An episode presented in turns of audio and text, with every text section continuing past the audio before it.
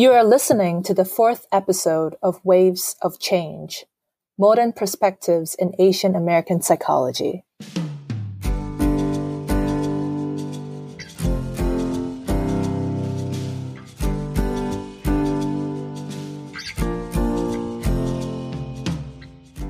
Hi, welcome back, everyone. Today, um, I'm Diana Chu. I'm a therapist in San Francisco.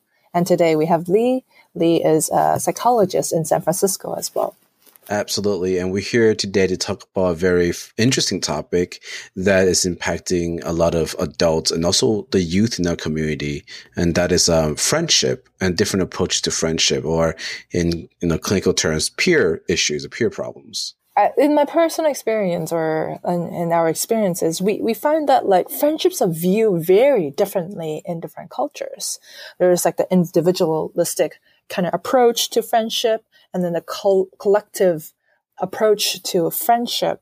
Coming from a collective background, going into an individualistic culture, the viewing of friendship is different and there's like clashes all the time. Absolutely. And it can be very painful for a lot of folks, uh, mm. myself included, when there are pre-established expectations in in in one approach of friendship that's not being fulfilled when you make that shift. So then, you know, arise from that is a lot of self doubt. What's wrong with me? Do people, why do people not like me? So a lot of times we do, we do see that. We do see that in the therapeutic room. Well, talking about like both things, both sides of friendship doesn't mean that one is better or the other is like one is better or the other is worse, but it's just a different perspective of how the clashes happen and the expectation that you just said the expectation of friendship is different. People sometimes feel feel like surprised by what they are experiencing emotionally and also in different in in different worlds you know. To describe this i think diana here found a little excerpt by uh, dr wing Sue. Um, i'm definitely a fanboy here. And yeah let's talk about let's will you present a little bit about what dr Sue said about the the topic of friendship? Yeah, I still remember we we saw him together in Evolution of Psychotherapy, and mm-hmm. uh, one one thing that strikes me most is that he was talking about the differences of um, Americans' value of friendship, like how they value equality and informality in relating to others. And friendships tend to be many and of short commitments, non-binding and shared. So it is like a, a, the rights and duty in a group um, are influenced by one goals. Like like there's like the the obligation. It's limited. In Asian culture, the friendship are more intense and of long term and exclusive. So there's a lot of uh, stress about hierarchical ranking, formality, and status. And I think one thing that hits home for me is the obligation. It's about like the obligation as a friend in the Asian culture. So if a friend is going to call you at 3 a.m. in the morning and said, Hey, Diana, I need your help. You'll wake up and go and find that friend. Um, that's mm-hmm. how that's how I see it. That's something does impact us uh, quite immensely. For me, for example, um, I have a very hard time making that shift initially, but it was mm. after long prolonged exposure to having a lot of non-asian friends that i realized that what keep us the bond that keep us together is very little to do with my personhood and their personhood, but it has more to do with what we decide to do together. Mm. So I will have uh, baseball friends, for example, and then when the season's over, when we're done, well, we just don't talk to each other anymore, and that's normal. And next year, you know, the season comes again. Okay, now we have a very common theme we could share again, but it it's interesting. I call them seasonal friends. Seasonal. I call them uh, summer camp friends. Mm, like, mm-hmm. so, so remember when you're young, you go to a summer camp and then you tell everyone, like at the end of the, of the camp, you're like, oh man, we're going to keep in contact and like we're going to be best friend forever. And then you have mm-hmm. like exchange contacts and like your email or like your phone number. And then after a few, few weeks, you forget each other already. Not that you forget them, but you don't keep contact with them. When summers come again, then maybe they'll see you, maybe you still see them, but it's never guarantee. And I think the obligation piece, you're speaking to that too, where in the more uh, Asian approach to friendship, there is an expectation, obligation that, yeah, if I call you, I will call you. And it's something you expect my call and then I'm expected to call you. This is just understood. And to not do that seems very bizarre. Uh, mm. and I, I, and I did have that uh, in America. I do remember uh, in the fifth grade, myself in fifth grade, I agreed to have this friend come over the weekend to hang out and have a, like a sleepover situation. And you know, th- this guy was my buddy. You know, we hang out all the time. Mm-hmm. And when a weekend came, he never called me, and I was, I was confused because I have all these games planned and all these activities planned. He just didn't show up. Now, of course, I was very butthurt. But my dad said something to me that he said he told me that in America I am not. I'm not. What's say? I'm not obligation. I am an option. The mm. friendship is an option. That he choose a different option than me. It doesn't mean I'm good or bad. It's just that he always have an option to choose otherwise. And then I have option to uh, choose as well. So, and I'm like, well, that's really that's really difficult. Imagine if we agree to hang out, I can choose not to hang out with you last minute, and or you can choose not to host anymore. And but then that's the nature of friends I see in in in, in America. It's painful. Very your, much your, so. Your fifth yeah. your fifth grade like little like Dr. Lee. It's like crying inside. I Dr. Minnie Lee, yeah, Dr. Minnie Lee is. I was not. Well, I was not. I was really. I was really upset. I was really upset. And um, there's an old Chinese saying, uh, "Ting hing dou dai," yeah. Ting uh, hing dou dai. Ting hing dou dai. So it's kind of like treating your friends as if they're your brothers. Uh, yes. Like or treating your friends to the extent of your brothers. I remember being told that that doesn't exist anymore. We don't do that anymore. That's too old school in the West. And as hurtful as that is, it's it's true. It, it's and uh, yeah, it's true. Mm-hmm. I kind of experienced something similar uh, mm-hmm, as mm-hmm. well. Uh, but I think because I experienced it when I'm like an adult, um, so I could like separate that and say, okay, that's what that is what's happening right now. Is the cultural perspective is a little bit different uh, in terms of the friendship of how we see things. Um, even though I I talked to my own therapist about it, about like, oh, oh, oh no, like what happened? But it actually makes me reflect on how I see friendship and also makes me think and value more about the friendships that I have established when I was young in Hong Kong. Because personally, I do prefer those long-term, intense, committed friendship. I might have not seen them for a long time because I, I, I live in San Francisco. But whenever I call them and say, Hey, I need help, uh, they will actually drop everything, give me a call or, or like talk to me and still feeling the intense emotions and friendships and commitment uh, between us. It, it, seems like I have a preference here, Lee. Mm-hmm, mm-hmm. And I'm not sure if that's right or wrong. Um, well, mm-hmm. well, like you said, there's no right or wrong. Everyone have to do diff- uh, different preference. I yeah. I prefer a combination of the two. I prefer just kind of share a little bit about me. I'm very introverted. I'm extremely introverted.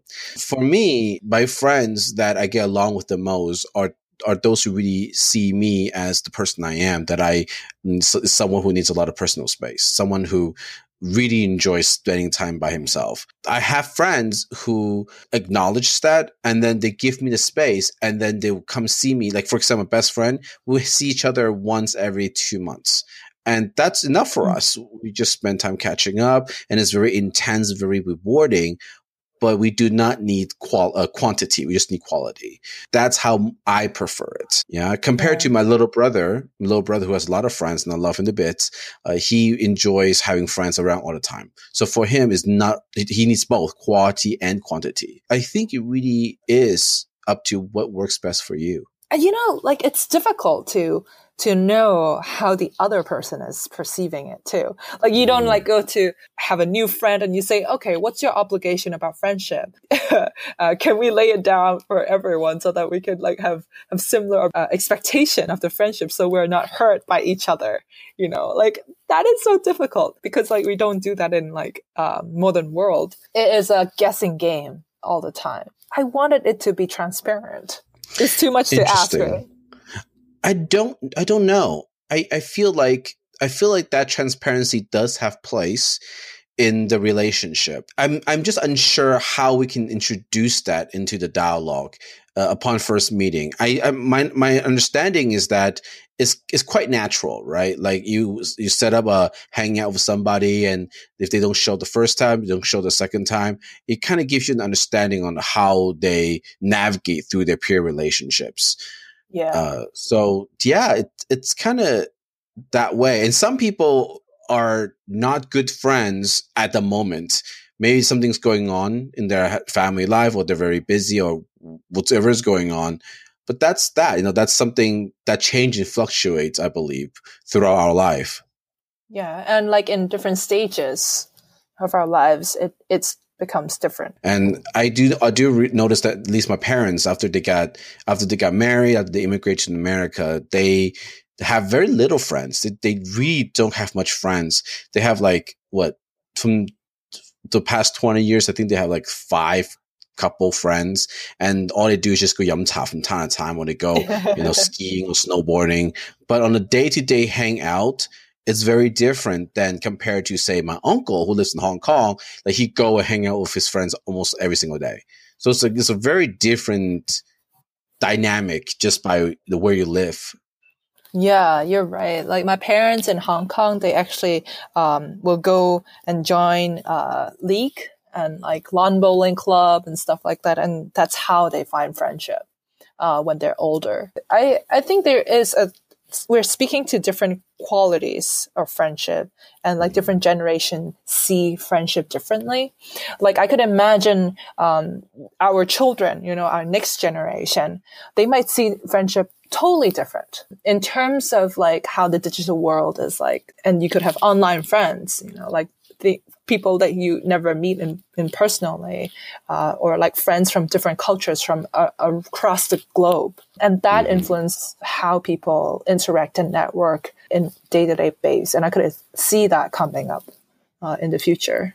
Taking well taking that into therapy what i do see right now is uh, online problems online social problems. Someone posted something about me or something post someone posted something about my girlfriend my boyfriend and uh, and this person sent me a dm about this and i feel like in our field we're not really equipped with handling that kind of social interaction and that kind of uh, uh, inter, interpersonal process over the internet because when i have a conversation with you i'm having a conversation with you but online it's very different that this conversation is not only saved but can be duplicated. It can be shown to other people. Yeah. And, and then that really does impact the quality of that interpersonal relationship mm. that's formed online. Now, I'm not saying online friends not important. It's important. It's just different. Mm. Recently, mm-hmm. I do have a client who um, met a friend who they actually never met before. It was like by a, a coach that they actually connected with each other. Um, and then um, they actually have like long emails conversation about their career, about their uh, family, about their relationship, because they never seen each other before. There's this openness to what they're experiencing because they don't need to pretend that they're, you know, they're someone else. And when uh, the other person is like interested in, in them through the internet, through emails only, not even like voice or like video calls, um, they're able to pour their, pour their true self into these writings. And I was so surprised by that, uh, personally. And they could like, they write emails like 11, 13 pages long each week to each other. So that's rare. Well, yes, it is at the same time, we did have pen pal for many, many years. So that's exactly what it is. I mean, it's essentially the same thing, but the delivery process is instantaneous versus taking several weeks to get yeah. there. But it's, it's still that human connection is still it's very complicated and powerful, I believe. And whenever there's some a patient who has uh, challenges in this particular realm, I always ask myself, what mode of communication are we talking about here? Because mm. someone can have great interpersonal face to face talking, but terrible online experiences and someone can be really and what, what i'm seeing now is a lot of young young people i'm sounding so old a lot of young folks that i work with they have phenomenal online presence but when you meet them in person um, they're super awkward anxiety super awkward and all these anxieties start coming out uh, that's not their on their online persona. So that's that's happening for us right now yeah. too. Yeah. So it, it, we're touching on a very interesting question. We're defining friendship and then uh, talking about friendship in different cultures. And now we're talking about the future and like how it's influencing uh, the therapy, friendship issues that come up in in therapy. Um, mm-hmm. I know mm-hmm. that you you work with the younger kids. I wonder, is the value of friendship different now? from my experience, the value of friendship is not different. Uh, I feel like the newer generation have a very clear understanding of what kind of friend this is. They even mm. said, this is my Facebook friend, right? This is my school friend. Uh, and this is my lifelong friend. I feel like these are, these little labels is, uh, is an organization of my relationship or this their relationship with the person and i think it's very helpful because uh, we because the word friend is so over like overarching yeah? Yeah. I think having these little terms allow them to re-navigate through the the complexity of peer relationships. Mm-hmm. so you're talking about lifelong friends or hockey friends or baseball friends. Right uh, right. And it's interesting because they can be like, oh, yeah, no, this is John, and John is my lifelong friend and my hockey friend. Mm. So that communicates to me there are season, like a, a, section of the relationship is seasonal to talk about hockey when it's hockey season. Mm-hmm. And when it's not hockey season, then the attention of the focus of the relationship shifts to something else. Mm. Mm. Yeah. So that's that speaks to complexity. And I feel like it does honor it in a way. Yeah. Also, you also reminds me of a diagram that I actually use to communicate with teenagers on the spectrum about mm-hmm. friendships. So, you know, they like they don't know how to understand the like the relational piece, right? So I have to explain to them there's like the inner circle, like where you talk about stuff with your family and then there's like outside the family, there is like relatives, there is like really, really close friends, and then not so close friends, friends that you only see once a week, friends that you see every other year, you know, like, or, or like strangers like helping them they, to navigate that. And it's like a bullseye uh, format so that they know, like I could ask them, Hey, so you have this friend here. Where do you place them? And the, how mm-hmm. how their interaction is different. So that really helps on like placing friendship and how do you define your experience and how you're impacted by it. I think that is a good solution for acculturation in terms of merging the individualistic approach to friendship and the collectivistic approach to friendship mm-hmm. because those are linear versus what you're describing is a circle is flexible, it's non-rigid, and it gives the decider or the owner, the individual, the opportunity to move people in and out of this circle. Yes. This year you might be closer when like you're older when like 10 years later you might be further away or even closer than than before so that you can move like it's like a chess piece. It can become closer. They move away. Some drop off. Some yeah. you know stay on. And then also wondering like how do you move a stranger into an inner circle, like a closer circle, right? So there are steps that you have to. There are steps that you have to take. Like you have to hang out with them. You have to talk to them, understand them. You know, so that actually have a clear structure for um, for kids or like teenagers to understand friendship. And for adults, uh, I feel like the way that it's understood it's like okay, it's like this. I want to argue against this idea of hanging out, be creating mm. more deeper relationship because I don't believe that. I really don't. Uh, what I do believe is what happens during the hangout. More specifically what is the vulnerability factor here? Like mm-hmm. can the person become vulnerable? And then are there reinforcement to their vulnerability? Are there protective factors like if you're vulnerable i'm able to protect you and vice versa. This exchange this sharing of humanness. Mm-hmm. i think that's what really builds the connectivity. Yeah. and i think that also speaks back to my my perception of the differences between american approach to friendship and a lot of Asian approach to friendship is the the idea of small talk, right? We go hang out at the bar and we small talk. I don't really find that rewarding mm-hmm. because we're not really talking about anything. We're just existing. Yeah, and then we're but, there to drink. But Lee, uh, you need some like board game friends or like drinking friends as well, where you only talk about small talks and you on, you don't go deep. So there there's different layers to that, mm. right? Um, some people prefer to have those friends. Like 90% of their friends are like that, and then only 10% is like deep talk, you know, like vice versa. I, I see that you have the preference of going deep when compared to like just hanging out. Yeah, yeah. Well, th- again, that speaks to personal preference. Yeah. And, and the, the topic we're talking about earlier was uh, how to bring someone, a stranger, deeper into the circle. And my, so my argument is still uh, not hanging out with them more per se, but having meaningful relational, yeah, uh, uh, like experiences with them. That's what brings them in. And also, just just for my own sake, right? I feel like I can hang up by myself off like just fine. you know, I can. You know, I can talk to myself if I really want to. I can small talk myself. So, you know, I, if I'm hanging out with you, I'd rather talk about something that it's more meaningful than me just talking about the weather but I comment on the weather right now if I want to, which is sunny and it's decent. I have, you know, like I have two dogs right now. And mm-hmm. uh, now I have like dog community because I hang out at the park, at the dog park. I really don't know those people like who who bring their dog, but I know their dog, and it seems like I know this community because because I see them all the time. It doesn't mean that like I, I really know them. They're like my friends, it's a very loose definition of friends. Like how how do you define that? But I, I found that that's rewarding. That's rewarding as well. Yeah. Rewarding. Okay. Yeah. Yeah. Acquaintance. Professional Acquaintance. acquaintances. Professional doggy acquaintances. All right. Exactly.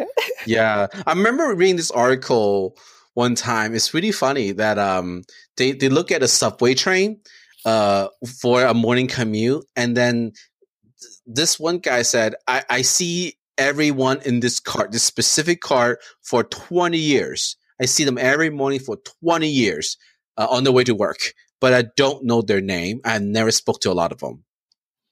Yeah. Imagine seeing someone for 20 years every single day, well, on the week work days, every single work day for a good 30 minutes every morning and you don't know their name. But if they're not there, you know something happened. Yeah. So are we craving for connection or not? We are.